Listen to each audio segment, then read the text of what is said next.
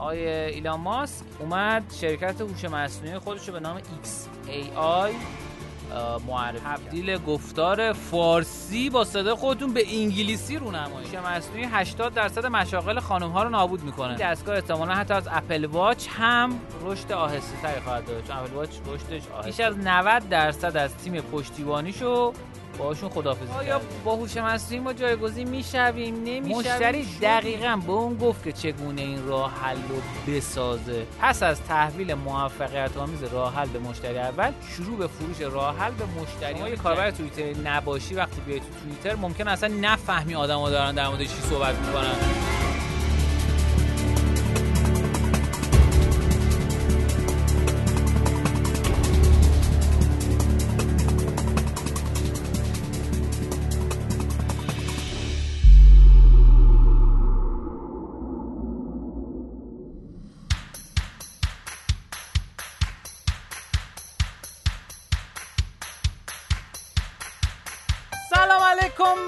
امیر حسین سقط الاسلامی هستم. اینجا رادیو رشدینو فصل هفتم قسمت 15 هم.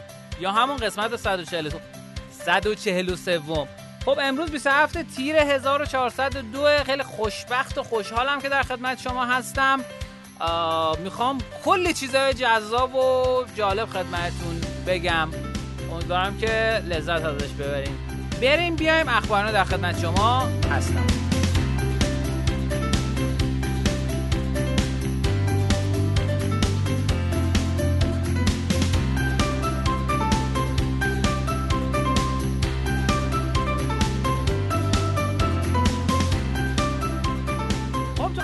اخبارینا ما از قسمت قبلی که انقدر هوش مصنوعی ترند شد و دیگه همه در موردش صحبت کردن یه بخش هوش مصنوعی داریم یک غیر هوش مصنوعی داریم.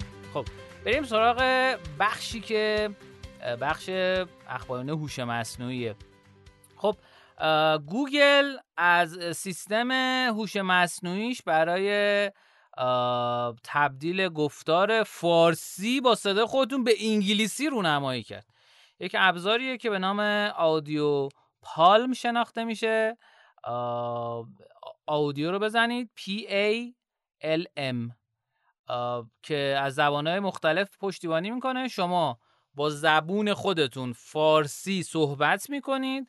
اون بهتون یه دونه فایل با زبون خودتون انگلیسی میده. با لحجه بریتیش و آمریکا. اصلا لذت می‌برید. جوری که آن سرش ناپیدا و دوم خبری که می‌خوام در مورد هوشینو بگم خدمتتون بله هوشینو بخش اخباری نوع قسمت هوش مصنوعی اینه که گوگل Bard 14 تا زبان دیگه اضافه کرد. گوگل Bard چیست؟ گوگل بارد همون ChatGPT گوگله که اولاش یه سری سوتی داد و اینا اصلا سهام گوگل هم ریخت و بعدش هم دوباره برگشت و اینا.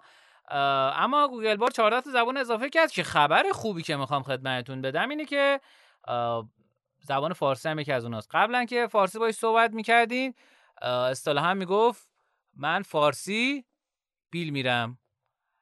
ترکی بلد بود ولی فارسی شوخی می‌کنم. ترکی هم بلد نبود ولی فارسی بلد نبود و جواب نمی‌داد.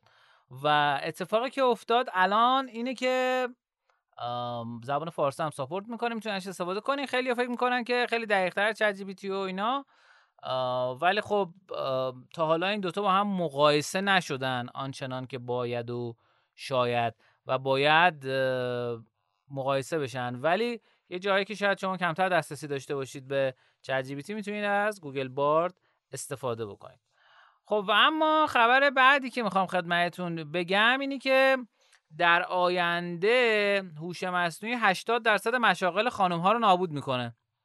ظاهرا برای نابود کردن مشاغل آقایون موفقیت کمتری داره و اینو خانم ها حواسشون باشه. حالا اینو در از آمار جهانی هست به من زیاد ربطی نداره. یک اتفاق جالب دیگه هم که افتاد که ما قسمت گذشته در موردش صحبت کردیم. قسمت ویژه Apple Vision بود که آقای مارک گرمن تو یادداشت جدیدی رشد شاخه‌های مختلف امپراتوری اپل رو با هم مقایسه کرده به نتیجه گرفته که مدت ها زمان لازمه تا سهم تجارت Vision Pro در این شرکت رشد کافی پیدا کنه. با توجه به محدودیت بسیار زیاد عرضه headset Vision این دستگاه احتمالا حتی از Apple Watch هم رشد آهسته تری خواهد داشت. Apple Watch رشدش آهسته بوده. رشد Apple Watch نسبت به سایر مسائل اپل مدت بیشتری طول کشید. این هدست با میانگین قیمت تمام شده 3700 دلاری اگه بتونه به آستانه پایین پیش بینی فروش خودش برسه حدود 1.5 میلیارد دلار برای اپل درآمد به همراه میاره. پس این شرکت برای رسیدن به سطح درآمد حاصل از iPad یعنی مشابه iPad باید فروش خودش رو 20 برابر کنه و سالانه تقریبا 8 میلیون دستگاه فروشه که خب تعداد بسیار زیادیه. و اما یک اتفاق دیگه بامزه ای که افتاد اینی که آقای ایلان ماسک بعد از داستان ترز که حالا جلوتر تعریف می‌کنم مفصلتا اومد شرکت هوش مصنوعی خودش رو به نام XAI معرفی کرد. و اتفاقی که افتاد این بود که خب ایشون بنیانگذار تسلا، SpaceX، Neuralink، شرکت Boring و چیزهای دیگه هستش که شاید ما کمتر اسمش رو شنیده باشیم. اومد یک شرکتی معرفی کرد به نام XAI این نکته رو لازم درمش بگم که در کتو و مفاهیم علمی XAI مخفف هوش مصنوعی قابل توضیحه و شاخه از هوش مصنوعی که بر تصمیمات و اقدامات سیستم هوش مصنوعی شفاف و قابل درک برای انسان تمرکز داره. برخلاف هوش مصنوعی سنتی که اغلب به الگوریتم black box تکیه می‌کنه که تفسیر اونا سخته. XAI به دنبال ارائه توضیحات روشنی برای چگونگی و چرایی این کاره. یه مقدار بیشتر میره به زبان انسان نزدیک میشه. چیزی که من فهمیدم. و اما خبر بعدی که می‌خوام در مورد هوش خدمتتون بگم اینه که یک استارتاپ هندی به نام دکان دکانه بعد استارتاپ هندی. بیش از 90 درصد از تیم پشتیبانیشو باشون خدافزی کرده. با یه هوش مصنوعی به نام لینا جایگزین کرده و هزینه پشتیبانیشو 85 درصد کاهش داده. اصلا عجیبه. و قبلا می‌گفتیم آقا آیا با هوش مصنوعی ما جایگزین می‌شویم؟ نمی‌شویم؟ شدیم. یعنی قشنگ الان اینجوریه که وقتی می‌شود هوش مصنوعی چرا چیزای دیگه؟ پس اینو در نظر داشته باشید که هوش مصنوعی از رگ گردن به ما نزدیکتر می باشد خب دو تا نکاتینو قشنگ داریم و داستان تردز رو می‌خوام خدمتتون تعریف بکنم و تحلیل بکنم. بریم بیایم نکاتینو در خدمت شما هستیم.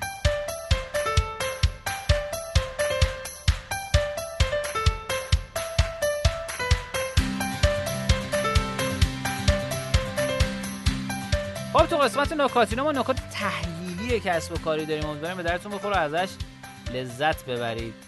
بانک استاندارد چارتر پیش بینی کرده که قیمت بیت کوین تا پایان سال 2024 یعنی یک سال و نیم دیگه از الان به 120 هزار دلار می‌رسه. بانک استاندارد چارت روز دوشنبه گذشته در گزارشی تحقیقاتی اعلام کرد که بیت کوین بزرگترین ارز دیجیتال جهان از نظر ارزش بازار ممکنه تا پایان سال جاری به 50 هزار دلار و تا پایان سال 2024 به 120 هزار دلار افزایش پیدا کنه. پیشتر این بانک چند ملیتی بریتانیا اعلام کرده بود که قیمت بیت کوین به 100 هزار دلار می‌رسه که حالا 20 درصد اونو افزایش داده. در این گزارش اومده ما اکنون فکر می‌کنیم که تخمین 100 هزار دلار بیش از حد محافظه کارانه بوده و بنابراین هدف پایان سال 2024 رو سودی تر می‌بینیم. بیت کوین از ابتدای سال 80 درصد رشد داشته و در حال حاضر حدود 30 هزار دلار معامله میشه. خب این نکاتینوی اولی بود که می‌خواستم خدمتتون بگم و اما تردز که دوستان خوشنمک ایرانی به نام تر زدن در این شبکه اجتماعی مشغول هستن. می‌گفتن خب اگه تو توییتر توییت می‌کنیم پس تو تردز باید تر بزنیم. همه اولین ترشون این بود. و خیلی بامزه بود. حالا اتفاقی که افتاد این بود که تمام رکوردها جابجا شد. اصلا عجیب غریب. داستان از کجا شروع شد؟ داستان از اونجا شروع شد که آقای ایلان ماسک اولا یه محدودیت گذاشت که آدما رو حل بده که برن تیک آبی بگیرن. محدودیتش چی بود؟ محدودیتش این بود که در اصل گفت که اکانت های با تیک آبی در روز 6000 تا توییت بدون تیک آبی 600 تا توییت و اکانت های بدون login فقط 300 تا توییت می‌تونن در روز بخونن. خیلی جالبه. فکر کنم این زمانی بود که مارک زاکربرگ گفت ایول این همون زمانی که ما Threads رو منتشر کنیم. و Threads منتشر شد و ایلان ماسک هم خیلی روش حرکت زد. یهو اینجوری که ایلان ماسک خب می‌دونید صاحب توییتر الان گفتش که در پی اقدام متا ایلان ماسک گفت به طور رسمی هم مارک زاکربرگ و ترز شکایت می‌کنه. او ابراز اطمینان کرد که آنها در این نبرد شکست خواهند خورد. اونا منظورشون ترز اینان. و ماسک در توییت دیگه گفتش که رقابت خوبه اما زاکربرگ داره تقلب می‌کنه. توی جای دیگه هم گفتش که ای مارک لیزارد که همون لیزارد میشه همون مارمولک. و البته شاید هم اون دوستانی که یه مقدار مطالعات فراجناهی دارن می‌دونن که لیزارد بعضیا اعتقاد دارن که لیزاردا قبلا رو زمین حکومت می‌کردن و فلان و اینا. این هم میشه در موردش اینجوری هم نگاه کرد. و اما اتفاق بامزه ای که افتاد این بود که تعداد کاربران ترس تو پنج روز به 100 میلیون رسید در صورتی که خب چت جی توی اگه اشاره نکنم یک ماه و نیم به این تعداد رسید. و البته خب اون داستانش خیلی فرق کرد این شبکه اجتماعی آدما بیشتر سوارن روش و اینا. و اما اتفاق جالبی که افتاد این بود که یوهویی توییتر گفت که اکانت هایی که تو سه ماه قبلش حداقل 5 میلیون ویو داشته باشن پول میده بهشون. بابت توییتاشون مثل یوتیوب. و سعی کرد این رقابت رو رقابت سخت تری بکنه. و آخرین خبری که می‌خوام خدمتتون بگم در مورد تردز اینه که از 150 میلیون دانلود رد شد. و فقط 50 میلیون از کاربراش تو هندن. و تبریک میگیم به دوستان فیلتر گذار که ساعتی بعد از انتشار تردز تردز رو فیلتر کردن و خب این یکی از دستاوردهای بزرگ وزارت در اصل ارتباطات هست که قابلیت فیلترگذاری بسیار سریع رو در اصل ارمغان میده. اولین کشوری که بیشترین تعداد دانلود رو داشته هند با 33 درصد دومی برزیل 22 درصد سومی آمریکا 16 درصد چهارمی مکزیک 8 درصد پنجمی ژاپن با 5 درصد نسبا احتمال میره که اتفاق بهتری بیفته. اما یه تجربه کاربری خودم رو بگم اینکه آدما توی روز جمعه ای که میشه جمعه ای که گذشت نه جمعه قبلش یهویی همه با هم ریختن تو Threads و توی اینستاشون منتشر کردن. چند تا اتفاق با مزه افتاد. یکی اینکه اولا آدما لازم نبود account بسازن یعنی ورودشون یعنی پس داستان هک رشدشو بگم ورودشون به Threads خیلی راحت بود. یعنی نصب می‌کردن توی سه سوت و با همون account اینستا که قبلا داشتن login می‌کردن و فرت می‌رفتن داخل و حتی عکسشون همون بود توضیحاتشون می‌تونست همون توضیحات و شک دارم و می‌تونست خیلی سریع بیاد بالا. ظاهرش هم حتی یکم شبیه اینستاگرام بود که آدمو کمتر دور بشن.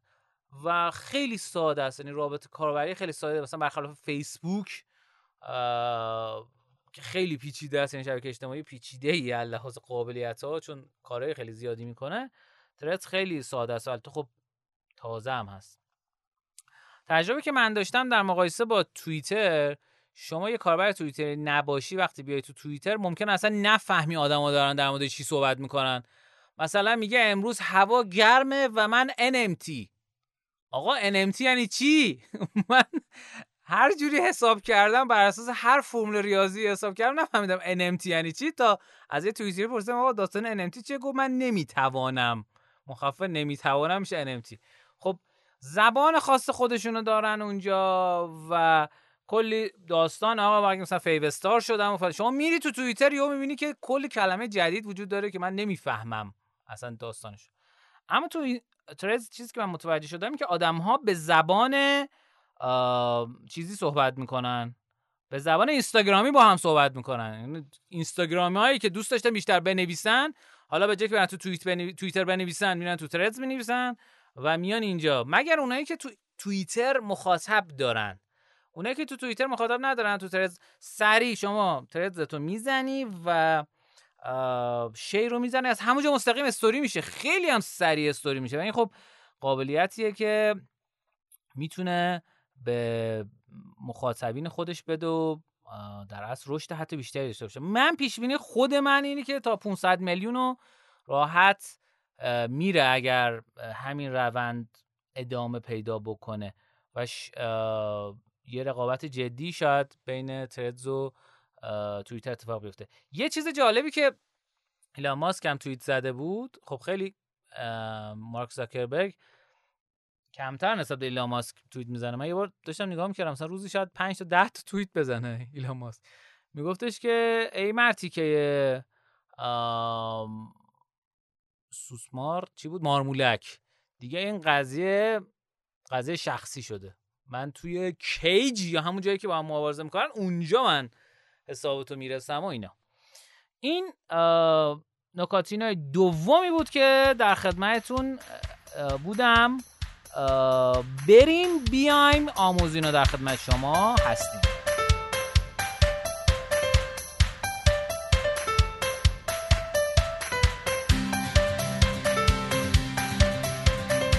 خب تو قسمت آموزینو ما آموزش دنباله داری داریم که یه مدت داریم نکته هک رشدی رو میگیم و فکر می‌کنم که برای شما هم جذاب باشه.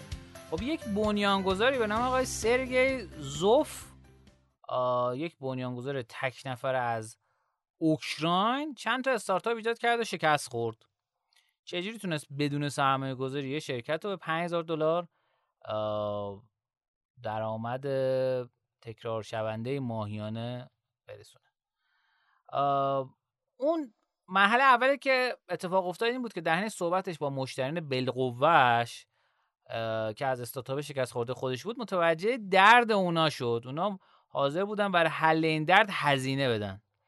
بنابراین اون یه landing page درست کرد که راه حلی رو توصیف می‌کرد که هنوز نداشت. خب؟ یه سایتی رو درست کرد به نام gaconnector.com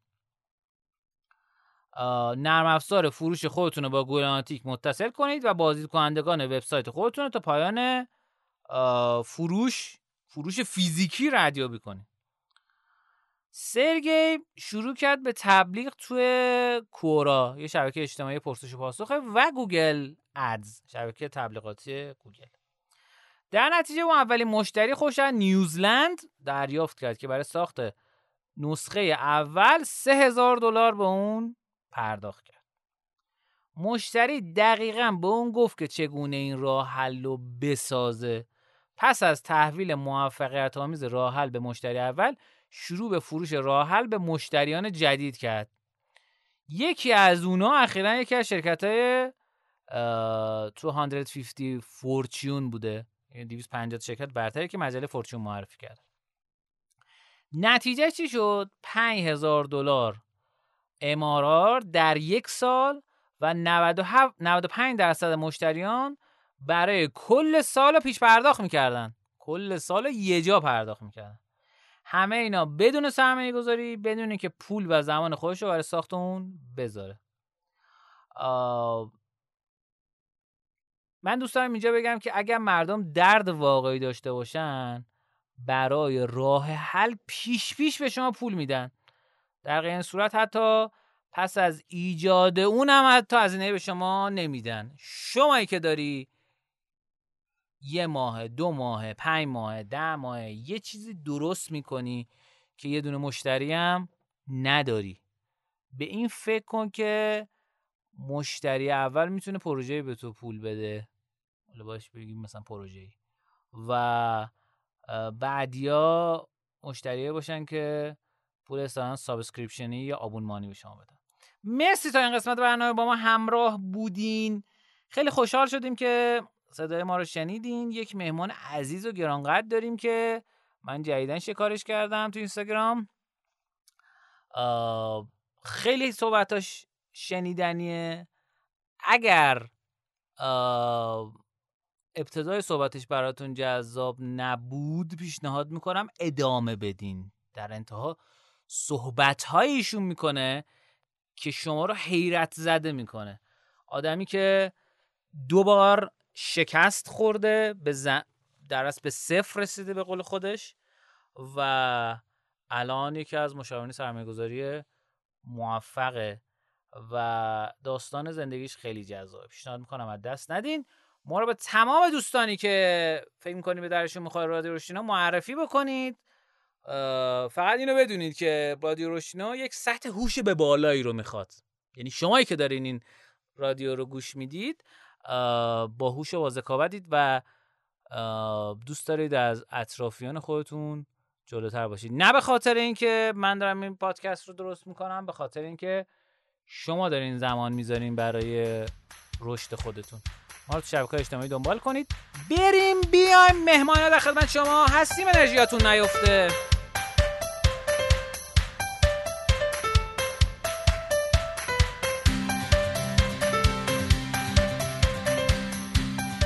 خب قسمت برنامه ما یک مهمان عزیز و گرانقدر داریم که افتخار دادن تشریف آوردن توی برنامه ما. خواهش کنم خودتون معرفی بفرمایید. سلام عرض ادب دارم خدمت مخاطبین عزیز رشتینو من علی اوشانی هستم و تو سرمایه گذاری ملک و طلا به دوستان کمک می‌کنم تا بتونن مسیر رشد و بهتر پیش ببرن. درود بر شما. خب اینجا شروع کنیم که جناب علی اوشانی که بود و چه کرد؟ تا بریم سراغ سوالای بعدی. ارزم به حضورتون که اگه بخوام بگم یه تاریخچه بخوام بگم که از کجا و چجوری شروع شد خب من پدرم کار ساختمونی می‌کرد و پیمانکار ساختمونی بود و تو دهه هفتاد خب پروژه خیلی خوبی داشت تو منطقه یک و خیلی پروژه معروفی که الان هم هستن.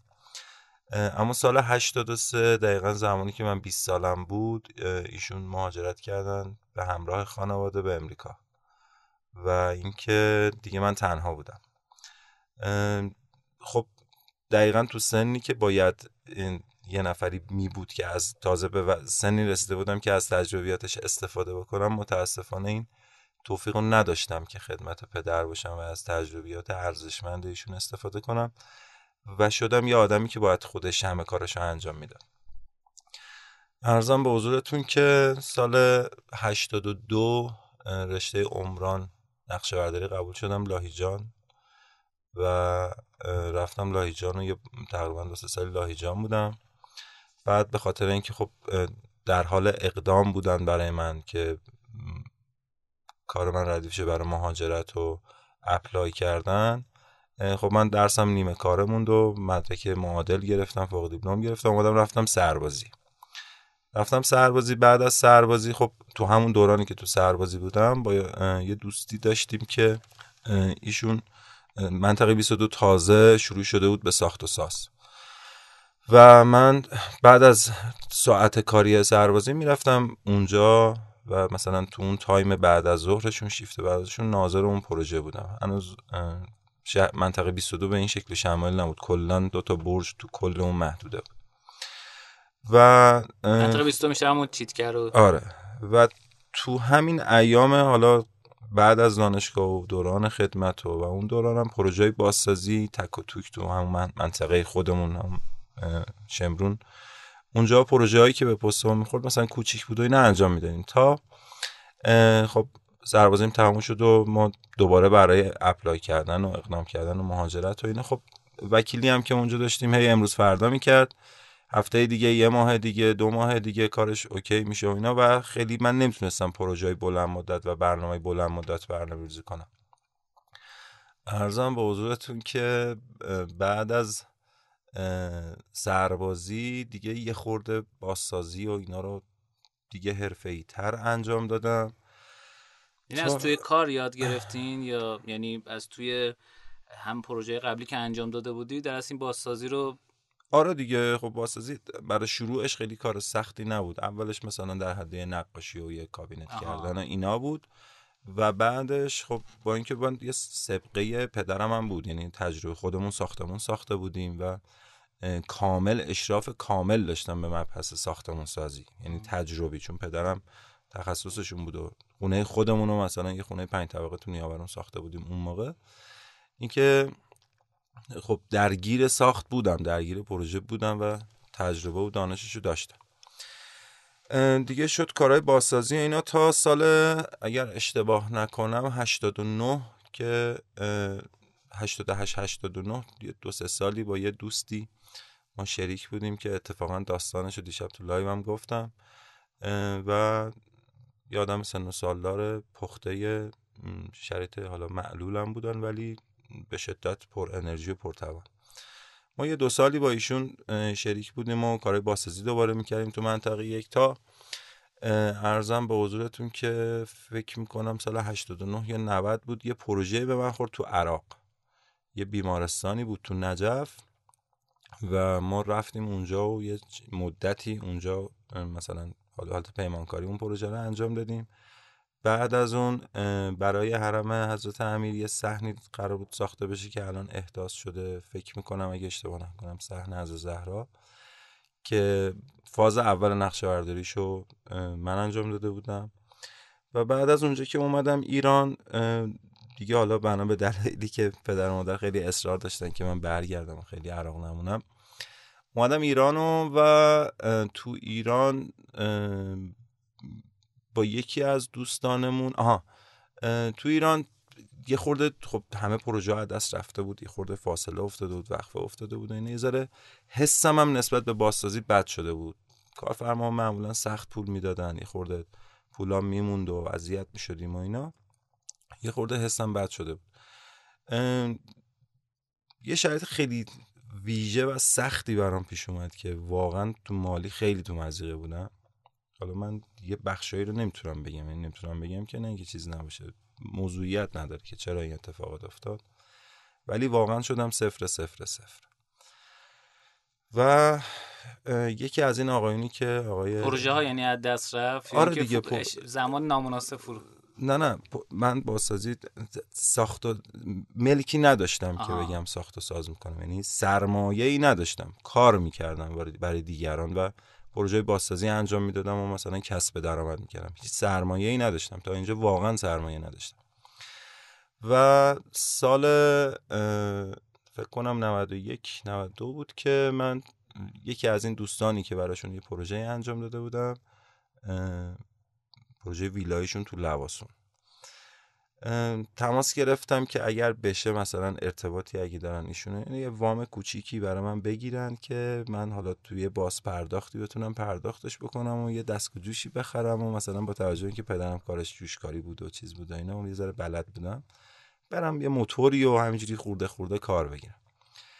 بعد ایشون یه آقایی رو به من معرفی کردن که خب از بزرگان نظام بودن. من نمی‌دونستم اصلا اینشون با این آدم هم ارتباط دارن.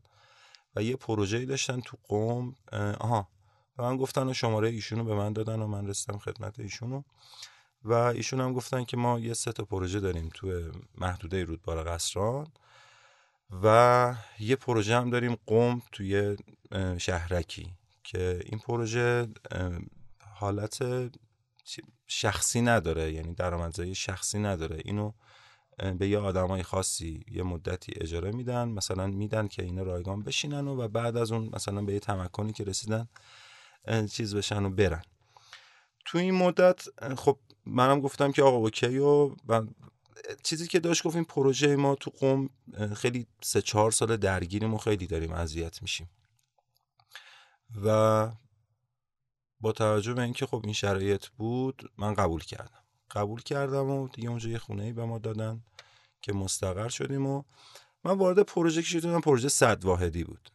تو 20 واحدش پیمانکار قبلی خورده بود به اون دوران دلار افزایش قیمت زمان آقای احمدی نژاد. اواخر دولتشون. و خورده بود به اون برهه. ارزم به حضورتون که خب این بنده خدا زندگی فروخته بود خونه فروخته بود ماشین فروخته بود همه دار و ندارش ریخته بود اینجا و اون آدمایی که نماینده این بزرگواری بودن که من رفته بودم خدمتشون بعضا تو سیستم اداری آدم این شکلی خب هستن دیگه. همه جا هستن تو سیستم اداری هم هستن و البته محدود. البته خب من رفتم و دیدم این بند خدا واقعا شرطش به هم ریخته و خب من رفته بودم که این پروژه رو دست اون در بیارم و خودم اجرا بکنم. با توجه به قدرت و توانمندی که کارفرمای من داشت که نمی‌دونم مثلا اسمشو بگم یا نه فکر نمی کنم بگم. و به شما میگم ولی آره، پادکست بعدم بگو. بعدم میگم. بعد ما این پروژه رو من با این پیمانکار صحبت کردم و خودم چون تجربه داشتم و می‌دونستم که چه شرایطیه و وقتی به مشکل میخوردم تو کار دیگه با کارفرما صحبت کردم گفتم حالا با توجه به اینکه اون دوستی که منو به ایشون معرفی کرد خب از اعتبار خیلی بالایی برخوردار بود و ایشون هم یه اعتمادشون به من جلب شده بود. گفتم اگه اجازه بدید ما این 20 واحد رو با این بنده خدا به پایان برسونیم. ایشون گفتش که این کار رو انجام نمیده و الان سه ساله که ما درگیر این پروژه ایم و چیز نمیشه. گفتم من با مسئولیت من انجام بدم. دیگه من کمکش کردم اون 20 واحد رو تکمیل کرد. و بعد از تکمیل شدنش هنوزم با هم در ارتباطیم و دوستیم تماس می‌گیرم مطالباتش برگشت و اون اضافه ای که باید پرداخت می‌شد بهش پرداخت شد و دوباره شرایطش به شرایط نرمالی برگشت خدا شد چل واحد بعدی رو من تو شیش ماه تمام کردم و چل واحد ویلایی بود ویلایی تو و خیلی پردیسان پردیسان بود؟ نه نزدیک پردیسان.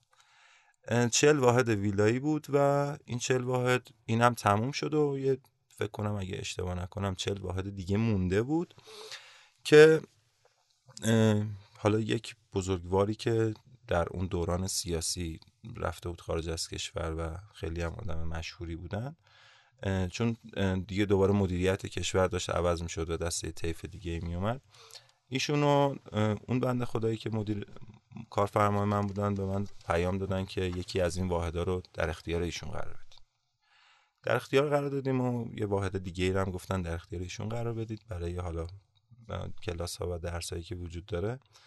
و من خب مثلا توی مدت کوتاه اینجا رو اوکی کردم و کار خاصی هم نبود. ولی از اونجایی که خب اینا آدمای اجرایی نیستن و آدم اجرایی به پستشون یه خورده تعجب می‌کنن. ایشون زنگ زده بود به یکی از شخصیت های تراز یک نظام. و بابت تشکر بابت این موضوع که حالا سفارشی شده و فلان اینا خیلی از من تقدیر و تشکر کرده بود و گفته بود که این آقای مهندس اوشانی مثلا تو این سیستم مدیریتی جدید دولت که داره اتفاق میفته آقای روحانی اومدن سر کار تازه انتخابات مثلا چند ماه گذشته بود هنوز دولت تشکیل نشده. حالا یه واژه‌ای بردن به کار بردن که من نمی‌تونم اونو به کار ببرم چون دقیقا اسم خانواده توشه. ولی گفتن که ایشون دوباره شما خیلی قوی می‌تونه عمل کنه اگر از ایشون استفاده بکنه. یه چند روز بعد کارفرمای من تماس گرفتن و گفتن که بیا تهران و یه جلسه ای داریم و دیگه من اومدم با اون آقایی که از مدیران سطحی که کشور بودن یه جلسه ای گذاشتیم خدمت ایشونو و ایشون به من چند تا پیشنهادهای خیلی خوبی دادن در مورد مثلا تو فضای مدیریت و معاونت وزیر و اینجور چیزا. بعد با توجه اون سفارش ها و سفارش که نه ارتباطایی که وجود داشت سفارش ها دیگه من با بعد از اینکه اون اون جلسه اومدم بیرون با پدرم هم مشورت کردم با یه دو تا استاد دیگه هم داشتم که با اونم مشورت کردم. یه دلایلی برای من مطرح کردم با توجه به شخصیت و روحیات من که کاملا منطقی بود و درست بود و یه نکته هم که باید بهتون بگم من تجربه رو تجربه نمی کنم و فکر می‌کنم که تا الان هیچی ولی این یه جمله شاید برای مخاطبین شما قبلا شنیدن ولی تجربه رو تجربه نکردن خودش از یه پختگی میاد از یه جایی میاد که تو دیگه عمرتو بخری زمانتو بخری و به خطا نیفتی من از تجربه این بزرگواران هم پدرم هم اون دوتا استاد استفاده کردم و وارد این سیستم نشدم. حالا بنا به هر دلیلی که بود و دوباره اومدم از همون شرایط خودم رو شروع کردم. تو اون دوران خب بعد از اینکه اون چل واحد رو ما انجام دادیم خب پیمان مدیریت بود و یه درآمدی برای من حاصل شد. تو اون دورانم من یه سری پروژه طراحی می‌کردم. تو قوم یه سری پروژه رفتم مثلا تراکت پخش می‌کردم خودم در خونه ها زنگ خونه ها رو می‌زدم. یه دو سه تا پروژه هم اینجوری گرفتم و یه بازسازی. بازسازی آره. یه درآمدی برام کسب شد مثلا به اندازه اون موقع یه تیری مثلا چیز یه ماشینی گرفتیم و, و که خیلی هم حالا استفاده نشد. با یکی از دوستانمون که استاد دانشگاه هنر بودن دانشگاه تهران دانشگاه هنر بودن ایشون یه متریالی رو مد نظرشون بود و رفتونن مالزی اگه اشتباه نکنم. یعنی رسیم اونجا بررسی کردن تحقیق کردن و گفتن آقا به اسم جی اف آر سی بتون مسلح به الیاف شیشه. بعد گفتش که تو آدم اجرایی هستی؟ من چه فایده داره این؟ الان عرض می‌کنم. پنلای که بتون رو میریزن تو قالبای سیلیکون و شکل پذیره خب؟ بعد ما اومدیم یه بررسی کردیم. گفتیم آقا ما الان مثلا به شرکت های خصوصی که نمی‌تونیم نمایی ساختمون اون موقع همه سنگ مثلا تراورتن مد بود. نمای رومی مد بود. ما نمی‌تونستیم اینو پرزنتش کنیم برای آدم. خیلی کار سختی بود. چیزی که به ذهنمون رسید گفتیم آقا ما که اومدیم تو این پروژه مثلا ارتباط های این شکلی هم ایجاد شده برامون. بیایم مساجد پیش ساخته بسازیم. و با توجه به نیاز کشور مثلا نیاز ارگان ها به اینجور چیزا بیایم یه همچین کاری بکنیم. اومدیم یعنی بالا این قسمتش که خیلی دست من نبود دست همین دوستمون بود آقای دکتر. و اومدیم حالا طراحی کردیم و از فونداسیون اسکلت دیواره ها گنبد مناره همه اینا پیش ساخته. حالا یه سریش بتون یه سریش فایبر گلاس همه اینا پیش ساخته. طراحیش اجرا شد. اولین سمپلش رو یه کارخونه یکی از دوستان مال پدرش بود که این بالا به حالت متروکه بود و ما رفتیم اونجا رو احیا کردیم ازشون سمت ملارد. و اینو یه دونه سمپل درست کردیم و کاتالوگ درست کردیم و من آوردم خدمت این کارفرمایی که من قبلا باشون کار می‌کردم. نشون دادم و ایشون پذیرفتن که اونجا یه همچین پروژه اجرا بشه و اولین پروژه ما بدون سود اونجا اجرا شد. چون قیمت رو یه جوری می‌خواستیم بدیم که فقط مدل داشته باشیم نمونه داشته باشیم. پروژه اجرا شد و با چند تا از حالا علمایی که بودن و حالا ارگانایی که بودن و اینا رفتیم تو مذاکره و قرارداد و اینا و با یه سیستمی هم رفتیم تو قرارداد که ما یه سه چهار تا از اینا رو ساختیم.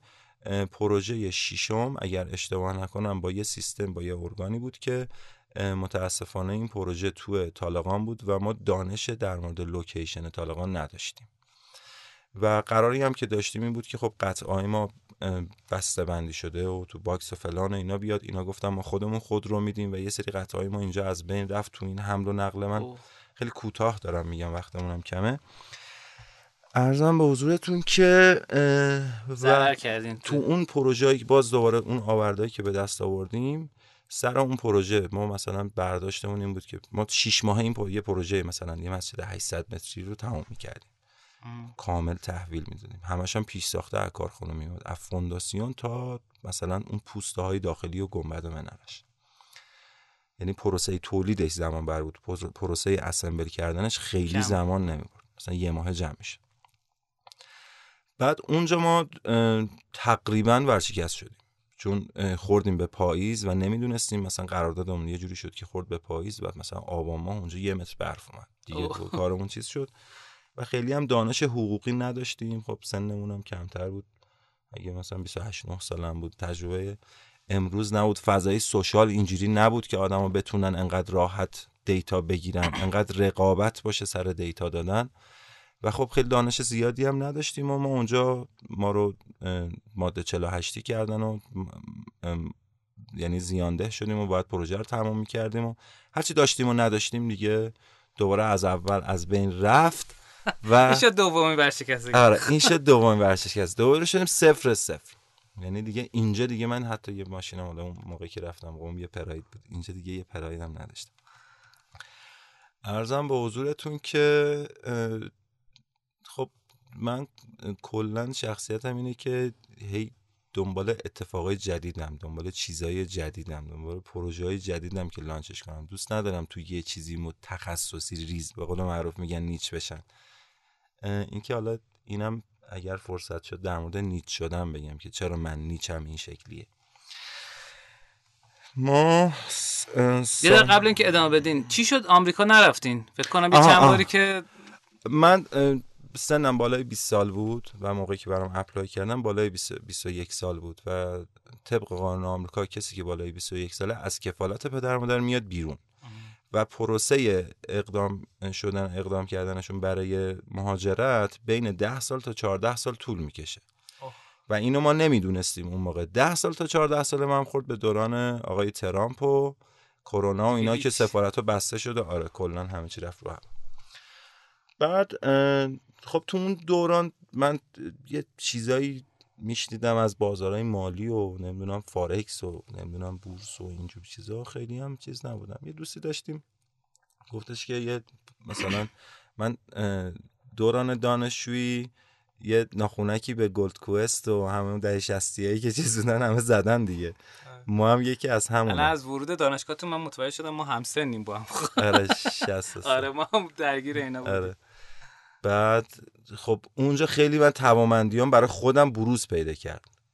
تو دهه هشتاد همون سر گلدکوئست و فلان اینا که دیدم که من مثلا چقدر خوب می‌تونم آره کاری معرفی کنم چیز بکنم. خیلی. مهارت های زیادی می‌داد. به قول دوستان می‌گفت خیلی از مدیر فروش های خوب از تو همین سیستم های گلد کوست هم دارم اینا اومدن. چون یاد گرفتن چجوری ارتباط برقرار کنن. من زیر مجموعه زیادی نداشتم. حالا تو پرانتز یه بک بزنیم. زیر مجموعه زیادی نداشتم. مثلا یه طرفم شاید پنج نفر بود یه طرفم مثلا هفتاد نفر. چون این به توازنش به پورسان می‌داد دیگه. بعد این بالا سریع ما و حالا لیدرهای ما به اصطلاح اون موقع خب وضعشون خوب شده بود من کلی آدم مثلا دستشون تنظیم شده بود با ورود من و اینا. اینه یه سفر رفتن ترکیه. رفتن ترکیه و بعد یه سمیناری برقرار شد که اولین سمینار من اونجا بود. مثلا تو سن 20 سالگی من اولین سمینار. بعد آدمایی که اومده بودن فکر می‌کردن که من لیدر اونام. یعنی انقدر خوب حرف می‌زدم خوب پرزم میگم فکر من لیدر اونام. و خیلی به نظر من بالاخره هر کدوم این یه فرصت دیگه. بله. هم یه تهدید هم یه فرصت. که آدم چه جوری ازش استفاده بکنه؟ ما پروژه رو دیگه اینجا با خاک یکی شدیم و من حالا از این ور و اون ور و پولایی که مثلا تیکه تیکه می‌تونستم قرض بگیرم و جور بکنم و فلان اینا اومدم سال 95 دوستی داشتیم. بیت کوین رو به من پیشنهاد داد و من گفتم که اینم مثل هموناست و فلان. اینا یه توضیح داد بعد من ذهنم اومد سمت این که آقا الان کارت بانکی که تازه داره میاد تکنولوژی داره فلان میشه این پولا داره جابجا جا میشه سویفت اینجوریه ما الان می‌خوایم تجارت کنیم مشکل مالی داریم. این یا یا این پول یا یه همچین چیزی می‌تونه آینده دار باشه. بعد دیدم که آقا مثلا این از چند سنت شده 700 دلار. خب این امکانم داره که مثلا 500 دلار 300 دلار شده.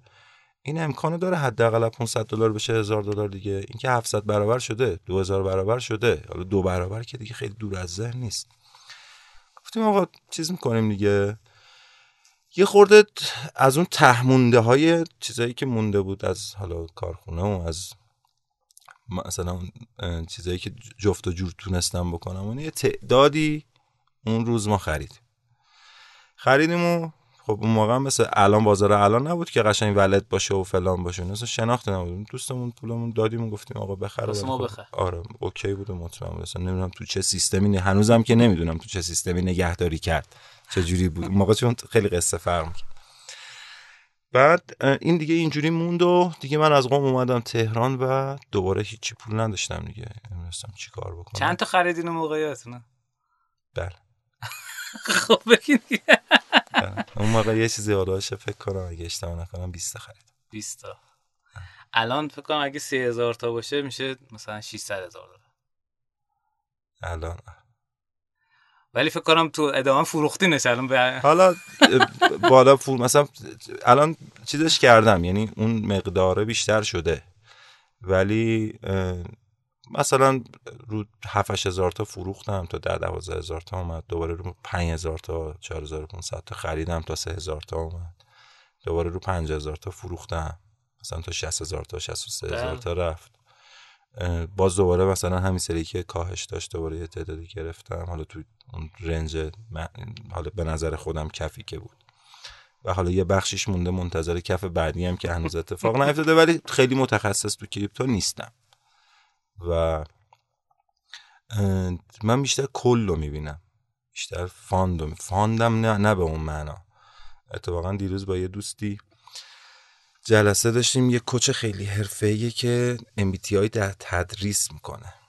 و من تا حالا تز... چی میگن؟ تست شخصیت نداده بودم و دوست نداشتم بدم. چون دوست نداشتم چیزی به جواب بده که درست نباشه یا چیزی به جواب بده که برام ذهنیت ایجاد بکنه و نتونه منو الان هر چیزی آدم ندونه میگه آقا من اینجوری درستش می‌کنم و یادم متخصص این کار کرده و خیلی برام جذاب بود. تست شخصیتم برام خیلی جذاب بود و تست شخصیتم دوست داشتم. من همونی که هستم واقعا هم من سال 95 با یه دوستی که قرار می‌خواستم یه رستوران بزنم. خسته شده بودم از کار ساخت و ساز و ملک و فلان و اینا دیگه. گفتم یه جایی بریم پول نقد به ما بدن. اینجا که اینجوری شد اونجا که اینجوری پول دادن. بازسازی هم که اینجوری بود. دیگه من خسته شدم. با دوباره با یکی از همین کارفرمایی که براشون کار کرده بودم خب چون من تو منطقه شمرون کار می‌کردم معمولا کارفرمایی تمکنی دارن دیگه. تماس گرفتم خدمت ایشون و گفتم که ببینمتون و رفتم گفتم من یه مغازه یه جایی مغازه انباری یه چیزی که بتونم اینو یه کترینگش کنم یه آشپزخونه کنم. هیچ هم پول ندارم. یه صفر صفرم. یه فضایی رو اوکی بکنیم و اینو. گفتش که ما یه جایی رو داریم سمت میدون قیام. بیا برو اینجا رو بگیر. دیگه ما با یکی از دوستانمون که خب رستوران داشت و خیلی هم توانمند بود و هنوزم هست و چهره شناخته شده ای هم هست. خیلی هم عزیزه برا من. ایشون رستوران داشت و من رفتم با ایشون مشاوره بگیرم که من چیکار کنم از کجا شروع کنم. حالا اسما رو هر جا می‌تونستیم بگیم بگین. آره. مجید صادقی. بعد مجید صادقی عزیز مالک برند و رستوران مرشد. بعد دیگه ما تجریش با ایشون دلم چیز شد گرسنه نشدم آره رفتیم و خلاصه قرار بود ایشون اونجا بیاد و دیگه نیومد و یعنی یه, مق... یه آشپزخونه دیگه اوکی شده و دیگه رفتیم اونجا و بعد از اونجا ما یعنی اون آشپزخونه هم اینو تعطیلش کردیم قرار بود اونو بگیریم اونم نشد اونم ما دیگه اون کنسل کردیم و مجید گفتیم آقا اوکی با هم بریم جلو. این یکی هم نشد. این یکی هم نشد رستوران هم پلم شد. ای بابا. یعنی همه چی ریخ با هم یهو. زفلش که آره. فقط تو اون دوره یه آقای اومده بود پیش یکی از همین مغازه داره مالکای نیاورون که الان شعبه نیاورون الان همون ملک. اومده بودن و گفته بودن آقا ما تیپ غذا دادن شما و از خودتون مثلا باحالین و داشت مشتین و مثلا خاکین و فلان. حال کردم و بیا این مغازه رو می‌خوام بدم شما بگردونین که مغازم زنده بشه. دیگه رفتیم اونجا و دیگه مغازه تجهیز پلم شده بود درگیر کار اونجا بودیم و دیگه من تقریبا اگه اشتباه نکنم یک سال نیم با مجید بودم و خیلی خدا رو خیلی خوب بود خیلی کار جلو رفت خیلی رشد کرد مرشد و دیگه زمانی بود که من باید جدا می شدم ازش. و خودم یه رستوران زدم خب وقتی من مرشد اومدم بیرون سرمایه ای نداشتم و پول زیادی نداشتم. و دوباره با همین دوست آشنایی که داشتیم یه مغازه میکانیکی گرفتم تو دربند و چون من اول میگن چاله رو بکن بعد منا رو بدوز. من اول منا رو میدوزنم بعد میرم دنبال چاله. چاله. آره. کلا این شکلیه کارم. بعد دیگه رفتم مغازه رو گرفتم گفتم خب اینجا که میکانیکیه. چال داشته. اصلا یه چیز عجیب غریبی. بعد حالا گشتیم دنبال شریک. شریکی پیدا کردیم و یکی از دوستان عزیزمون که ایشون خیلی گله خیلی کاسبه خیلی بیزینسمنه. بعد خیلی هم دوستش دارم و ما اومدیم اینو متقاعدش کردیم و ایشون ورود کرد و بعد این رستوران این رستوران نقلیه کوچیکم بود. رستوران جوری شده بود که هر گردشگری که میومد امکان نداشت که اونجا نیاد و عکس نندازه. چون خودم کارم معماری بود و چیزی بود و اینا. یه دوستی هم داریم اسمش چی بود؟ آستان. آست هست هنوز؟ نه دیگه بسته شده ولی page ش بازه. آره، اگه بخوایم ببینیم page ش بازه. کجا؟ تو, تو درمن. بعد ما یه یک سالی کاسبی کردیم. سه ماه اول که بازار شروع شد چون اصلا یه صبونه های خاص آوردم. همونایی که خودم دوست داشتم. یعنی چی مثلا؟ مثلا یه صبونه درست کردم. بابام مثلا ارده و شیره و اینا رو همه رو قاطی می‌کرد خب؟ بعد من یه ترکیبی درست کردم که سعی کردم که تعما توش چیز باشه. من خیلی اهل غذا نبودم. مرشد که رفتم با مجید که چیز شدم هی می‌رفتیم رستوران که تعما رو بچشیم شدم اهل غذا. الان دوست دارم تست کردن بعد رستوران که رو انداختیم مثلا یه صبونه بابام همجوری قاطی می‌کرد ارده و شیره و فلان و این حرفا رو. من اومدم مثلا اون گسی ارده رو با, با خامه گرفتم و یه خورده ترکیبات و چیز کردم. مثلا اسمش گذاشتم چون بابام ورزشکار و پهلوون و کشتیگیره و اینا. اسمش گذاشتم ناشتایی پهلوون. خب. یه دونه ناتلا و بادوم و فلان اینا رو ترکیب کردیم با بربری. اسمش گذاشتیم بربری تلا. نون پنیر گردو و مثلا با یه ویژگی های خاصی سرو کردیم. اسمش رو گذاشتیم درویشی. میگن یه نون پنیر درویشی. اسمای خاص. یه سری اسمای خاص. مثلا یه دونه تخم مرغ و یه حالت املت با گوش شخ کرده و اینا درست کردیم. اسمش رو گذاشتم شاه پسند یه اسمای خاص یعنی همه چی هویت داشت. من نسبت به هویت مثل من ماشین می‌خرم براش اسم می‌ذارم. موتور میخریدم براش اسم خونه می‌خرم خونه می‌سازم براش اسم می‌ذارم. و بهش هویت میدم. به نظر من به چیزا به اشیا هویت بدید. وقتی هویت می‌دید درست این ماده است. ولی وقتی هویت داشته باشه ارتباط بهتری هم تو باش برقرار می‌کنی. هم نمی‌دونم چه جوری انگار انرژی مثبت از اون به تو ساطع میشه. من اینو فکت علمی و نمی‌دونم فلان و حرفا ندارم. اینه که دارم میگم همش تجربیه. حالا یه جمله بگم برای انیمه دوستان. توی خیلی از انیمه ها دیدن دوستان انیمیشن های ژاپنی که این موجودات جادوگر که یک پتی پیدا می‌کنن و اینا اسم که می‌زنن روش تازه اون قدرتمند میشه و می‌تونن از قدرت جادوش آره، استفاده من حالا دقیقا همین کارو می‌کنم. یه وقتایی حالا به تنز بچه ها مثلا ماشینا رو اسم می‌ذارم. برای هر ماشینی مثلا خریده میشه و اینا یه اسمی روش می‌ذارم و بهش هویت میدم بر اساس اون عمل کردی که می‌خواد داشته باشه. بعد آستانه رو من خیلی دوست داشتم. آره. الان بازود می‌رفتیم. آره. مثلا آبگوشتی که داشتم باور کنید لنگش تو تهران نبود و نخواهد آمد. یعنی باور کنید. من چون آشپزم خیلی خوب بود. آشپزم یکی از بستگان بود و دست به بی بی‌نظیر بود. بعد من بهترین آشپز آبگوشت ایران رو پیدا کردم و اون روز 5 میلیون تومن بهش پول دادم که بیاد دستور بده. دستورش رو گرفتم و خودمون این دستور رو آنالیز کردیم طراحی کردیم و فرمولیزش کردیم. اینکه انقدر نمک بریز انقدر فلان بریز انقدر ادویه اینجوری بریز نبود. یعنی مهندسی شده. مهندسی شده بود. میزان گوشتی که توش بود و نکته جالبش اینه که من مثلا حجم نخود لوبیاشو کم کردم کمتر کردم و به جاش پسته و بادوم و فندق و گردو ریختم. فقط بادومه چون چیز بود یه خورده سفت می‌شد. پسته رو بیشتر کردم و خیلی برای مشتری ها جذاب بود. یعنی آبگوشت بله. دیزری که میذاشتین جلوشو مثلا روش پر از پر از مغز بود اصلا روان طرف میریخ به هم. بابت مخلفات پول نمی‌گرفتم و تو دو ماه تقریبا آره دیگه تو دو ماه نقطه سر به سر. سر به سر هیچی. برای صبحانه تقریبا یک ساعت و نیم دو ساعت تو صفا میسدن و برای نهار هم همینطور. یعنی مردم کلافه دیگه خسته حساب اونجا جای نشستن بود جای پارک بود. با یه حالت عصبانی می اومدن تو ولی وقتی داشتن می‌رفتن همه خوشحال و شاد و خندون بودن. چند متر بود اونجا؟ تقریبا فکر کنم 50 60 متر. آره کوچیک بود. ولی 50 60 متری که من بیرونم دیگه تخت و میز صندلی و اینا گذاشته بودم. یعنی سه برابر ظرفیت داخلم بیرون بود. یعنی همونجا نزدیک 6 7 آدم کار می‌کردم و خب با توجه به فضای کوچیک و فضای پخت کوچیکمون و اینا خب یه خورده کار سخت میشه. دور میدون بود؟ یا اینکه بین میدون دربند و میدون سربند. آره، ما بینش و یه چیزی هم که اینجا می‌خوام بهتون بگم که اینکه خیلی خاطره گویی هم نشه نکاتی هم باشه که به درد مخاطباتون هم بخوره اینی که هر کاری رو انجام میدین درجه یک انجام بدین. خب؟ دست و دلتون نلرزه. نرین تو حساب کتاب. من اون آبگوشت رو می‌خواستم تو ماشین حساب بزنم. خب بیشتر از اون چیزی میافتاد که داشتم میفروختم.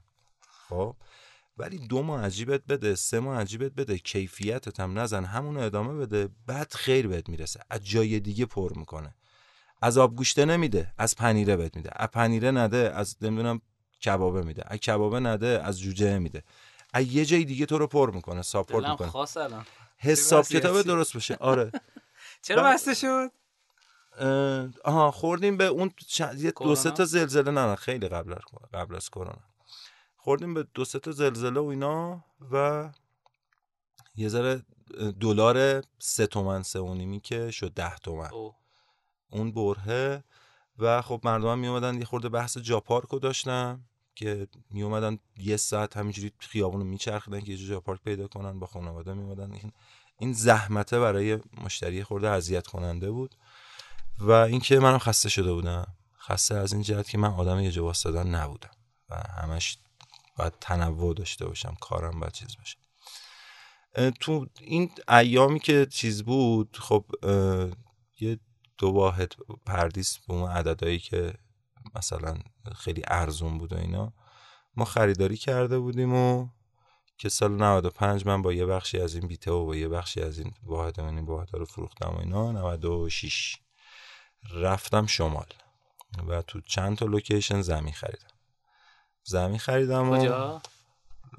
از بابلسر تا رامسر دیگه location های مختلف. حالا دوباره از اینجا می‌خوام یه نتیجه دیگه ای بگیرم. location های مختلف زمین خریدم و شروع کردم به ساخت و ساز ویلا و و حالا پروژه بر دیگران انجام می‌دادم و با توجه به اینکه من یه مهارتی قبلا داشتم. نکته ای که می‌خوام اینجا بهش اشاره بکنم و نکته مهمیه بحث اینه که درد بازار. شما وقتی درد بازار متوجه بشی نیاز بازار رو مثلا شما تو حوزه کار خودت یه چیزی کمه یه چیزی نیست یه چیزی سخته. خب این درد همه ایناست که مثلا کار محتوا دارم می‌کنم کار رسانه دارم می‌کنم خب؟ ولی هیچکی نمیره اینو انجامش بده. این دردیه که مشترکه. شما برین این کار رو انجام بدین مطمئن باش کارت می‌گیره. بله. بعد من دیدم که خب من می‌خوام برم بابل سر بخرم مثلا. میرم نوشهر یارو میگه بابل سر کجا بود مثلا اونجا فلانه بیسار اینجوریه. نوشهر اول جاده چالوسه فلانه. این محاسنه داره اینجوریه میشه. می‌رفتم بابل سر میگه آقا اینجا خزر شهر داره خانه دریا داره شاه اینجا رو ساخته فلان کرده بیسار بعد می‌رفتیم مثلا متل قو یارو میگه آقا متل قو رو با کجا داره مقایسه می‌کنه می‌رفتی نمک آبرود میگه آقا نمک آبرود کجا؟ مثلا متل قو کجا؟ هر کی location خودش رو تعریف می‌کنه گفتم خدایا کجا خوبه؟ به خاطر همین تو تنوع انتخاب کردم location بعد عرضم به حضورتون که خب چند جا شروع کردیم و بعد دیدم که اشرافم کلا از بابلسر تا رامسر یعنی تو این محدوده مازندران زیاد شد. بعد دوستانم که فهمیده بودن من رفتم شمال و اینا خب هنوز شمال اونجوری نکنده بود گرون نشده بود مثلا در سال 97 اینا. زنگ می‌زدن که آقا ما مثلا چه می‌دونم 200 میلیون پول داریم 100 میلیون پول داریم یه میلیارد پول کجا پیشنهاد میدی که بخریم؟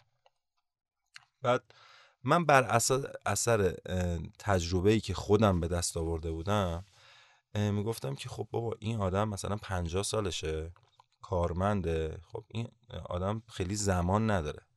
تو بیا برو نزدیک تهران بخر. تو بیا چالوس بخر تو بیا رامسر بخر تو هم برو بابلسر بخر. بر اساس شخصیت روحیه مثلا اونی که کاسبه کجا بره اونی که حوصله نداره یه جای دنج می‌خواد کجا بره. خب؟ من دیدم آقا این درده رو من داشتم. مردمم هم همه دارن. اونی که نمی‌دونن. من برای من از تهران می‌خوام برم شمال که فرقی نمی‌کنه که بابل سر باشه رویان باشه نوشهر باشه مثلا متلو باشه رامسر تفاوتی نداره که. خب من می‌خوام برم شمال ویلا داشته باشم. ولی اون کسی که می‌خواد ویلا رو بفروشه مثلا اون زمین رو بفروشه میاد location خودش رو فقط میگه. میگه اینجا اینجا به درد اینجا خوبه. در صورتی که اینطوری نیست. شاید اون location به درد نخوره. دیگه من دیدم که تو این فضای یه bug ی وجود داره یه چیزی وجود داره و اومدم شروع کردم اینو یه ذره پرورش دادن در موردش فکر کردن با توجه به اینکه به روحیه منم می‌خورد همش این ور ور و هر شهر و اتفاقای جدید و یعنی پر از هیجانایی که غیر قابل پیش بینیه بعد اینو یه چیزش کردم و به یه چیزی رسوندمش به یه تو ذهن خودم دست یه چیزی شد. نمیگم دست چون ذهن منم اصلا دستبندی پذیر نیست. ولی یه چیزی شد که فهمیدم که آقا این نیاز بازاره و این قابل استفاده است. بعد ما خب ویلا رو میسپردیم به املاکی ها میفروختن و نمی‌دونم چیز بود و اینا خوردیم به دوران رکود. رکود قبل از این رکود. یکی سال 1400 بود یا 99 اگه اشتباه نکنم. بعد من دیدم که آقا چرا خب چرا خودم نفروشم؟ چرا من چیز نیستم؟ بعد شخصیتم من درونگرام. یه نکته که بهتون بگم من دو سال طول کشید تا اومدم جلو دوربین. و خیلی هم تو علاوه شخصیتی محافظه کارم. علی‌رغم business هم که خیلی ریسک پذیرم و ریسک اهل ریسکم. تو مسائل شخصی و تو مسائل خانوادگی و تو مسائل مثلا private خیلی چیز عمل می‌کنم. یعنی محافظه کارانه. و با خط قرمزای مشخص و پررنگ عمل می‌کنم. بعد خب دوست نداشتم دیگه دیده بشم. و چی سواری کجا داری کجا نداری. من تو اون برهی هم که شمال بودم و این هم, هم کار کرده بودم اینو خب کسی نمی‌دونست که من چی دارم چی ندارم.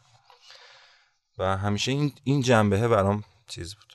بعد دیدم آقا بازار داره به این سمت میره که به سمت پرسونال برندینگ میره.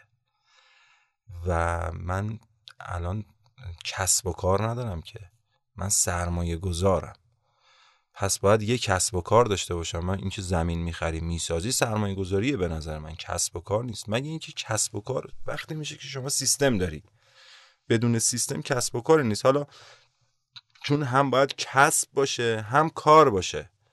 یعنی هم باید فعالیت انجام بدی هم کسب بکنی هم روزی رو کسب بکنی هم درخواست نیرو کسب نیرو داشته باشی کسب کارمند داشته باشی هم به این خدمات بدی هم اونا به سیستم تو خدمات بدن.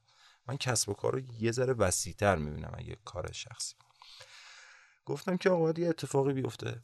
حدود یک سال و نیم رو خود ذهن خودم کار می‌کردم که آقا چی کار کنم که دیده نشم و انجامش بدم. چون اینجا دیگه بحث یعنی یه تقابلی بود بین بیرون و درون من بین ریسک پذیری و عملیاتی بودن و کلنگر بودن و اجرایی بودن سریع تصمیم گرفتن من با یه چیزی که مال خودم اصلا شخصم این دوتا کاملا از هم منفکن از نظر من. ولی یعنی هر دو تا وجهه داره دو تا جنبه داره. ولی این دوتا رو یه جوری گفتم باید با هم درستش کنم ترکیبش کنم و وارد فضای سوشال شدم.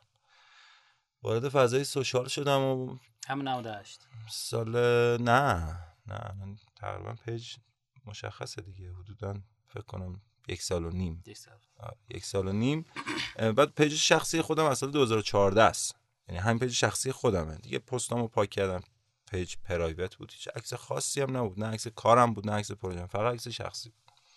چون میگم دوست نداشتم کسی بدونه من چی کار می‌کنم و این جنجاله با ذهن خودم و اینه که آقا من اینو چه جوری درستش کنم؟ الان همه می‌فهمن. همه می‌فهمن که من دارم چی کار می‌کنم چی کار نمی‌کنم. دوست نداشتم باشه. و دیگه حلش کردم. گفتم باید این اتفاق بیفته. و دیگه مهم نیست. این دیگه اینو درستش کنم و انجامش دادم. یک سال و خورده ای تقریبا رو همون تعداد دو سه هزار تا follower ی که دوستان بودن و اینا بود با علی‌رغم تولید محتوای خیلی خوب قوی حرفه ای استوریای خوب تداوم استاد دیگه خسته شده بودم به خاطر اینکه کارو اشتباه شروع کرده بودم و یه page جدید باید می‌زدم page من الگوریتم نمیشناخت. و یهو توی برهه خیلی کوتاهی دو سه تا پستا explore خوب گرفت و page اومد بالا و با توجه به عقبه که وجود داشت آدمایی که اومدن وزن دادن و فهمیدن که الکی نبوده. یه پستی بذاره explore اینجوریه دیگه. یه دونه می‌ذاری 5 میلیون ویو می‌خوره آدم میان و دیگه میره ولی واقعا مال من اینجوری نبود و هر روز دارم بازخورد دارم می‌گیرم. آدمای حرفه‌ای این کار. آدمایی که تو این کار صاحب اسمن صاحب رسمن دعوت می‌کنن. حالا لطف دارم به ما. یه هم افزایی میشه جلسه میشه و خودشون متوجه شدن که وزن کار چقدر. یه چیزی هم یادم رفت در مورد بورس بگم. سال 98 من ملکام فروش نمی‌رفت که همون جایی که چیز بود. ملکام فروش نمی‌رفت و همه چی هم اصلا دوباره به هم ریخته و ما هم کلافه و بعد گفتم خود بعد همه چی قفل شده بود. یعنی من پروژه نیمه کاره داشتم پول نداشتم این پروژه ها بعضا هزینه جاری داشتن و اصلا یهو کلا بازار انگار جنگ شد. اصلا تو بازار ملک یه سکوت عجیبی حاکم شد. نه کسی می‌رفت نه کسی میومد نه معامله می‌شد. هیچی هیچیه هیچی. منم با هزینه. خدا چیکار کنیم چیکار نکنیم؟ یه دوستی داشتیم. یه روز رفته من پیشش حال احوال و فلان و یه حرفا که چیکار می‌کنی اینا. گفتم آره قصه این شکلی اینا. گفت بیا این یه صرافی داشت تو حالا سمت نگه. صرافی معروفیه. بعد گفتش که اگه می‌تونی من بالا تو حوالجات درگیرم و اینا تو بیا این پایین و این مدت که هستی بیا درستش کن. مثلا باش اینجا. اوکی. بعد ایشون خب تقریبا 14 15 سال از من بزرگتره و به شدت بیزینسمن یعنی من هر اگه بگم الان اینی که الان هستم نمی‌خوام چیز بکنم و عدد بخوام بذارم براش. بگیم آقا اینی که الان هستم صده خب نمیگم صد و صدی که باید برسم و این اگه بخوایم از صد مقیاس. مقیاس بگیریم. الان بخوایم صد مقیاس بگیریم.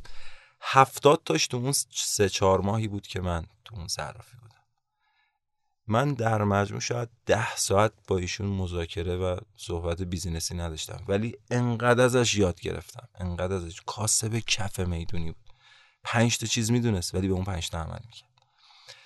تو فروش سکه و یه برهه کوتاهی من اونجا بودم و مثلا درآمد صرافی از مثلا فروشش از روزی چهار میلیون یک ماه و نیم من فقط search می‌کردم که دلار چجوری نوسان بگیریم چجوری مثلا اصل و فرعش رو تشخیص بدیم سکه رو چجوری تشخیص بدیم و هی در حال چیز بودم. یه گذشت و یه روز اومدم بهش گفتم آقا میشه من اینجا دیگه دست فرمون دست من باشه؟ و از اولش هم همین بود دست خودت. و توی برهه مثلا یک و ماه تقریبا زب در ده شد یعنی چهاره شد چهل.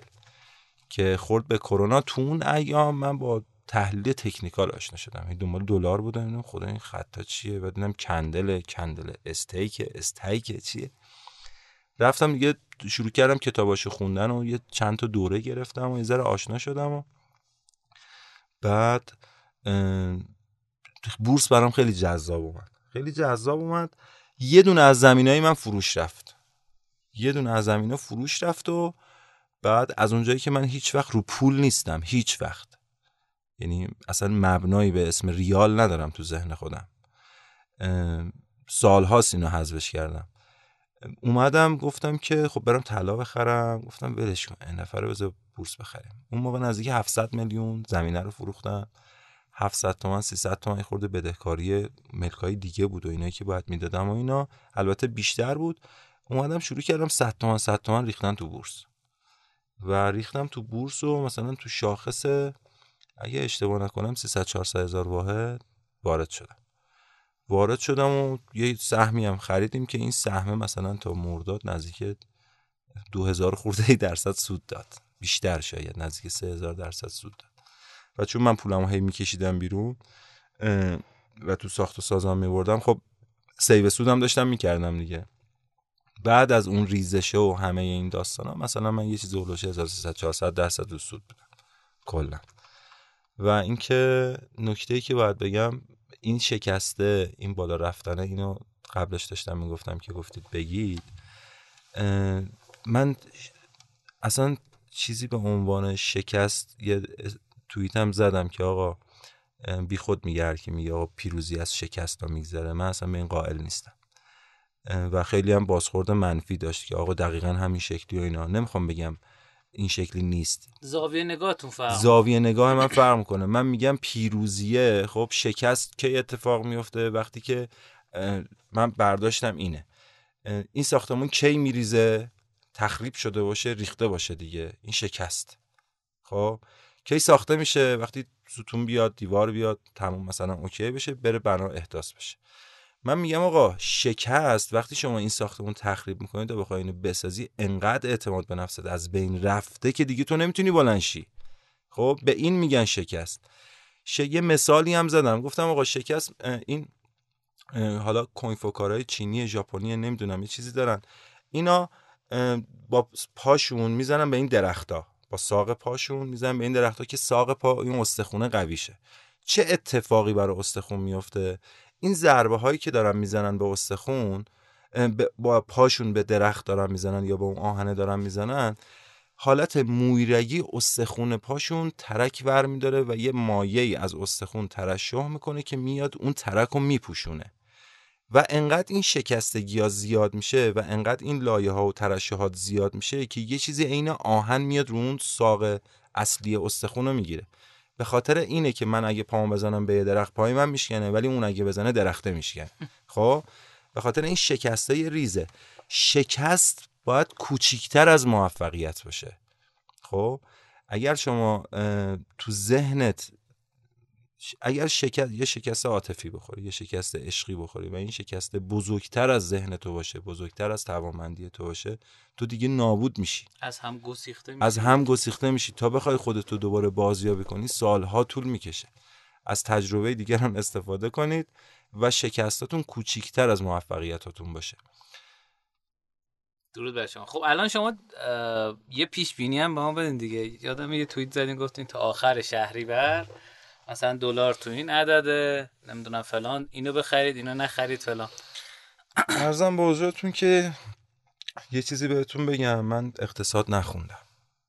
رشتم اقتصاد نبوده تو دانشگاه. و پیش ربطی هم الان رئیس بانک مرکزی آمریکا اصلا اقتصاد نخونده بزرگترین شخصیت اقتصادی دنیا اصلا اقتصاد نخوند.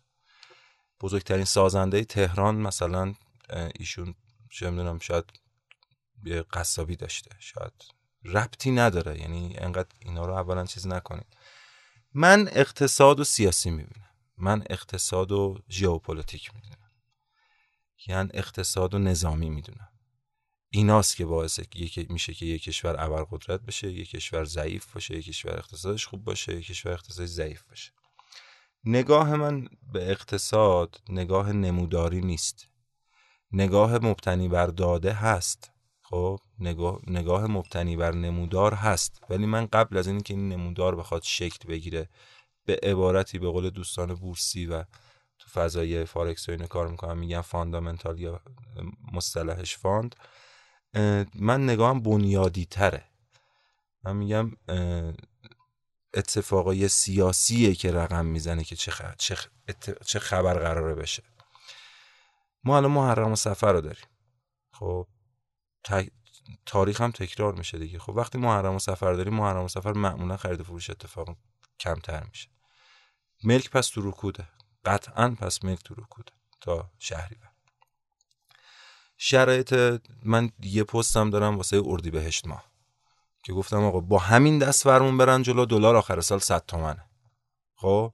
یک ماه بعدش دوباره پست توییت گذاشتم که آقا دلار مثلا 50 تومن عدد منطقیه. 5 تومن بالا. ممکنه تا 42 هم بیاد. چه اتفاقی افتاد تو این یک ماه؟ عربستان اوکی شد. نمی‌دونم اون یکی مذاکره شد اون یکی مذاکره شد اون یکی مذاکره دیدیم آقا خب این اتفاق داره بیفته. امکان ورود پول هم داریم. قصه روسیه و اوکراین. الان ما تعارف نداریم. ما نمی‌تونیم بگیم آقا حالا چه مرگ بر این چه مرگ بر اون چه درود بر این چه درود بر اون. کاری نداریم. اما دنیا منافعش رو می‌خواد. آمریکا منافعش رو از منطقه می‌خواد روسیه منافعش رو از منطقه می‌خواد چین هم منافعش رو از منطقه می‌خواد. ما منافعمون کجا تعمین میشه؟ ما منافعمون چجوری تعمین میشه؟ تأمین میشه.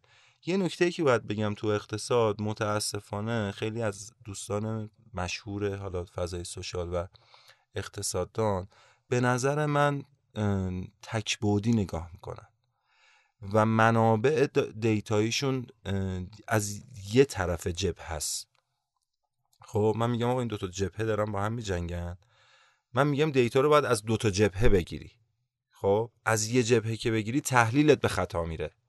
من اصلا موضعی ندارم نسبت به جبهه یا چه بلوک شرقش چه بلوک غربش. هیچ موضعی ندارم. به نظر من اصلا اگه کسی که می‌خواد درست تحلیل کنه اگه موضع داشته باشه نمی‌تونه درست تحلیل بکنه. بله. خب؟ اصلا شما کاملا باید تو تحلیل باید بیطرف باشی. حالا علاقه شخصی طرفه ولی تو تحلیل باید بیطرف باشی. اینکه منم انقدر شفافی وقتایی میام میگم و چیز ندارم میگم مبتنی بر نه اینکه نباشه ها داده و اینا هم بررسی میشه تکنیکالیش هم بررسی میشه. ولی می‌بینیم آقا روند اتفاقاتی که داره میفته مثلا آینده جهان به چه منابعی نیاز داره و آینده از این منابع آینده ایران چه ظرفیت هایی رو می‌تونه از این منابع تامین بکنه؟ تو تکنولوژی تو نمی‌دونم اتفاق مثلا سیستم های نظامی تو سیستم های مثلا الکترونیکی اینا به کدوم سطح رسیده؟ ما تو تو چه حدی می‌تونیم رقابت کنیم مقابله کنیم؟ تو چجوری می‌تونیم بازار رو بازارهای دیگر رو بگیریم؟ حالا بحث توافقات و فلان و بیسه که ما بتونیم کاری انجام بدیم. اینکه ایناست که کمک می‌کنه به آدم که بتونه شفافتر تصمیم بگیره. باز یه نکته ای که باید بگم ما پیشگو نیستیم. ما نمی‌تونیم پیشگویی بکنیم. ما علم چی میگن؟ از این علمایی که حالا پیامبرا دارن که آینده رو می‌تونن ببینن. علم لدنی. آره علم لدنی نداریم. یا نوستراداموس نیستیم که بگیم آقا سال 1400 مثلا فلان این اتفاق میافته این میمیره این زنده میشه. یا ببینی یه مردن یه زنده شدن یه, یه کشتن یه سقوط یه زلزله یه فلان همه چی رو کن فیکون می‌کنه. پس با پیشگو نیستیم. خب؟ ما تحلیل می‌کنیم. بر اساس چی تحلیل می‌کنیم؟ بر اساس بر اساس داده ها تحلیل می‌کنیم. حالا یه سری داده هاشون تکنیکالیه یه سری داده هاشون فاندامنتالی یه سری هر دو تاست. بعضی از یه منبع استفاده می‌کنن بعضی از چند تا منبع استفاده می‌کنن. این که تحلیل ها من میگم می‌شود اون میگه نمی‌شود اون یکی میگه شاید بشود شاید نشود. دلیلش اینه نه عدم دانش اون آدم. اینکه بر اساس یه سری دیتا تحلیل می‌کنن. خب یه پیشنهاد سرمایه گذاری بهمون بدین. تا یه تومن کجا برن الان؟ ببینید. تاریخ چندم امروز؟ 27 28 تیر. 1402 ببینید من اینجوری پیشنهاد نمیدم به کسی. آها بر اساس شخصیت گفت بر اساس شخصیت پیشنهاد میدم. یا آدم خب یا آدم بهش میگم یه تومن تو برو الان بیت کوین بخر. به یکی میگم برو تو متاورس مثلا فلان مثلا فلان چیز پروژه رو بخر. به اون یکی میگم آقا بیا برو تو بورس آموزش ببین برو پول تو ببر تو بورس مثلا طلا بخر. به اون یکی میگم تو بورس برو سهام بخر. خب نمی‌دونم به یکی میگم آقا برو یه آپارتمان فلان بخر. هر کدوم اینا فرق می‌کنه. ببین تو س... ما یه چیزی که خیلی به من پیام میدن آقا ما با یه تومن کجا سرمایه گذاری کنیم؟ ما با سه تومن کجا سرمایه گذاری کنیم؟ منظور این دوستان سرمایه گذاری نیست. منظور این دوستان حفظ ارزش داراییشونه. خب؟ سرمایه گذاری اون چیزی میشه. سرمایه گذاری کاشتنه. دونه یه که میکاریه. باید بهش آب بدی آفتاب بهش بخوره به موقع سایه حرسش تا تو اون زمانی که باید به تو محصول بده تا اون زمان باید ازش نگهداری بکنی. یه دونه رو کاشتی هفتاد تا گندم برداشتی. یه دونه مثلا هسته گردو حالا من اصلا اهل کاشتن اینم نیستم ولی یه دونه مثلا گردو کاشتی یه درخت گردو با کلی گردو. به این میگن سرمایه گذاری خب؟ اینی که تو یه چیزی رو یه لیوانو بکنی زیر خاک که فقط آسیب نبینه و نشکنه این درخت لیوان که در نمیاد که. لیوان تو حفظ کرده. اون چیزی ارزش سرمایه گذاری پیدا می‌کنه که قابلیت رشد دادن باشه. خب؟ پس آدما اگر می‌خوان سرمایه گذاری کنن باید اینجوری حساب کنن که دونه بکارن و این دونه رو مراقبت کنن نگهداری کنن. دانش بابتش کسب کنن که آقا من گردو رو چجوری باید مراقبت کنم؟ گندم رو چجوری مراقبت کنم؟ خب؟ مثلا درخت خرما رو چجوری باید هر کدوم اینو مراقبتش هم فرق می‌کنه. پس تو اون تو اون حوزه ای که می‌خوام پولمو بذارم تو اون حوزه باید دانشش هم کسب بکنم. یا یک نفر کنار من باشه. اگر تو بورس می‌خوام سرمایه گذاری کنم آموزشش رو ببینم و یک مشاوره بورسی داشته باشه اگر تو طلا می‌خوام سرمایه گذاری کنم آموزشش رو ببینم یاد بگیرم چجوری باید بخرم و یک مشاور کنارم داشته باشم. تو ملک همینطور تو کریپتو همینجور. تو هر بازاری. یک آدمی کنارت باشه که طور هدایتت بکنه. مثل بچه. شما وقتی صاحب فرزند میشی اولش که می‌خواد شروع کنه به نشستن راه رفتن خب مستقلا نمی‌تونی این کار. تمرین می‌کنی یعنی می‌خوری زمین دوباره میشین می‌خوری زمین دوباره وامیسی می‌خوری زمین دوباره راه ولی اون پدر مادر است که هدایت می‌کنه تا شما انقدر استحکام جسمی پیدا کنی که بتونی این مسئله رو طی بکنی. پس دفعتا نیست سرمایه گذاری سرمایه گذاری یه شب پولدار شدن نیست. سرمایه گذاری آقا مثلا سر همین استخدام کلی من پیام آقا منو پولدار کن. آقا منو رشد بده. آقا منو فلان کن. الان قربونت برم. تو یه لیوانی. من هزاری هم تو رو تو زمین بکارم آب بد بدم همون باز برمیگردم فقط خاکی شدی. درخت لیوان که در نیومده که. خب؟ تو باید گردو بشی تو باید بادون بشی تو باید خرما بشی تو باید گندم بشی که خاصیت رشد پیدا کنی. بعد این گندمه باید تو جاش قرار بگیره. باید خوراک بهش رسیده بشه آب بهش بشه برسه آفتاب بهش برسه اون مواد مغذی که تو خاکه بهش تغذیه بشه تا این رشد بکنه و اینم مستلزم زمانه. یک شب پولدار شدن هیچ وقت من از 17 سالگی می‌خوام یه شب پولدار شم. خب؟ جدی دارم میگم. از 17 سالگی می‌خوام یه شب پولدار شم. ولی الان که به لطف خدای به یه تمکنی رسیدم خب یه شبه اتفاق افتاده ولی سی سال طول کشید. 20 سال طول کشید. یک شبه بود ولی 20 سال طول کشید. یعنی 20 سال هی بعد آب بدی فلان کنی بعد هی میری این ور ور شاید اگر فکر این نبودم که یک شب پول داشتم شاید این 25 سالم مثلا 20 سالم می‌شد 10 سال. اینم یه نکته دیگه. یعنی اگر زود نخوایم برس آره هر چیز زمانش می‌خواد. دقیقا. درود بر شما. پس من جنبندی بکنم. بحث چه سرمایه گذاری چه نگه داشتن ارزش سرمایه بستگی به خودمون آدم داره و نمیشه یه نسخه بر هم آدم نمیشه ساده کرد. درود بر شما. خیلی من لذت بردم از مصاحبت با شما. مرسی که دعوت ما رو قبول کردین با وجود سرشلوغی زیاد و مرسی از شما شنوندگان عزیز گرامی که تا این قسمت برنامه با ما همراه بودین. ما رو در شبکه اجتماعی دنبال کنید. رشدینو رو داریم و توی تلگرام اینستاگرام و شعار برنامه هم که همون رشدینوی تی باشیم. به دیگران کمک کنیم بدون چشم داشت. مرسی که با ما همراه بودین. پادکست رو بر کسی که فکر می‌کنیم به درش می‌خوره معرفی بکنید. مخصوصا این قسمت رو که به نظر من یکی از بهترین قسمت ها هست به عنوان خدافزی خیلی ممنونم از شما که برنامه به این فاخری رو دارید زحمت می‌کشید و تدوین می‌کنید و برای مخاطبا تو این شرایطی که یه خورده آدما نیاز دارن به شنیدن به دیدن به تجربه دیگران استفاده کردن. این فرصت دارید در اختیار قرار می‌دید. یه نکته هم بگم لذت بردم از اینکه گفتید که بدون چشم داشت. و کسی تو بیزینس موفقه که بدون چشم داشت خدمتی رو برای پول نباید کار کرد. برای خدمت باید کار کرد. پول محصول اون خدمت است.